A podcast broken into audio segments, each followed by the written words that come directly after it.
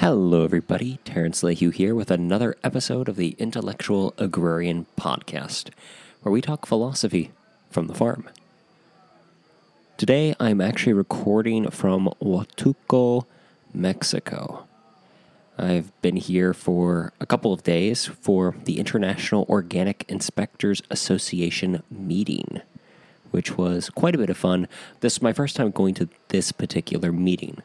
Much like the organic farming conferences I go to, one of the things I've really enjoyed about this meeting is just getting the chance to meet so many different incredible people, inspectors who have been inspecting longer than I have. And even if that's only been by a few years, the advice they've had to offer me has been spectacular. It's it's always good to be reminded you're not the only one doing something and not beyond that.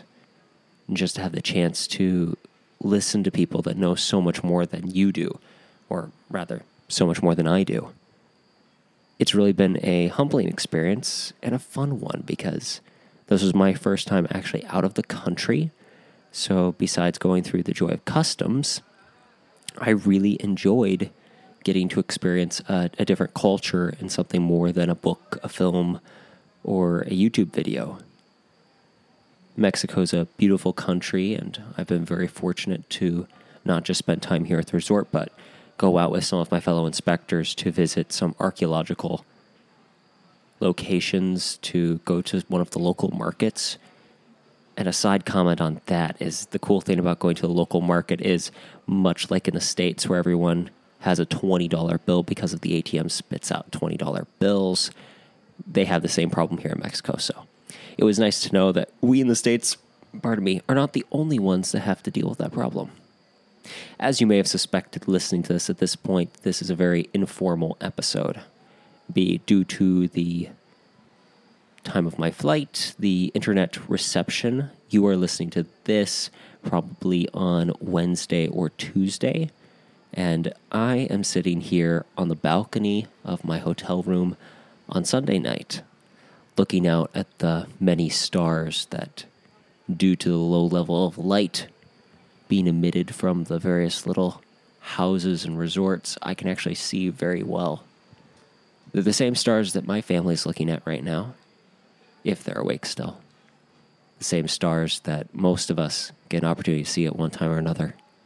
The stars that some of us can't see because of the light from the city.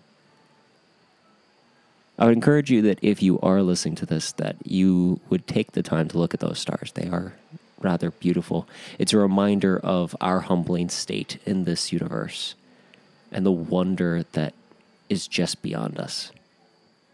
Besides that, I mean, there's so many great stories and myths behind the different constellations. It's really an education just looking up at the sky and hearing the different stories of what this constellation means and that constellation but I won't get too far into the weeds on that topic. Really, the AGM was a great opportunity for me to, again, meet with other inspectors and talk with them about what they do and why, to get some great advice. We also had some wonderful sessions on deterring fraud as a advanced training, which I enjoyed very much because it, it is a concern. There is fraud out there, both domestically and abroad. And we had two different presentations. One was on the import fraud, and the other was on domestic fraud. I think it's a good reminder of how important our individual integrity is. The real principle of the organic system is to trust but verify, to understand that we do trust what you do, but we are going to verify it so many times it would be interesting to see if we had such a system, if we would be as honest. If we could, because we all say we're going to do something. We all say we're going to do this or that, but how many people actually go back and check up on us? I know I, for one, could use a little bit more verification in my day to day character moments. But that's enough of me rambling. You're about to hear a brief clip of our interview with Nikki Elkure a interesting interview in which we discuss mobility, primitive wellness, and much more.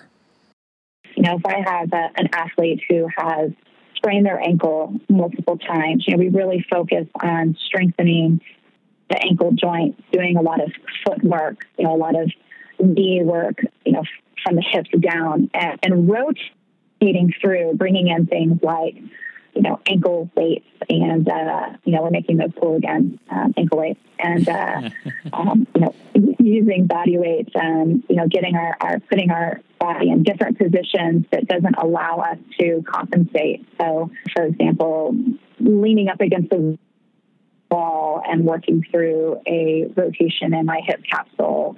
Um, is much more challenging than just standing there because yeah. when I'm just standing there, I can kind of shift over to the opposite side, right?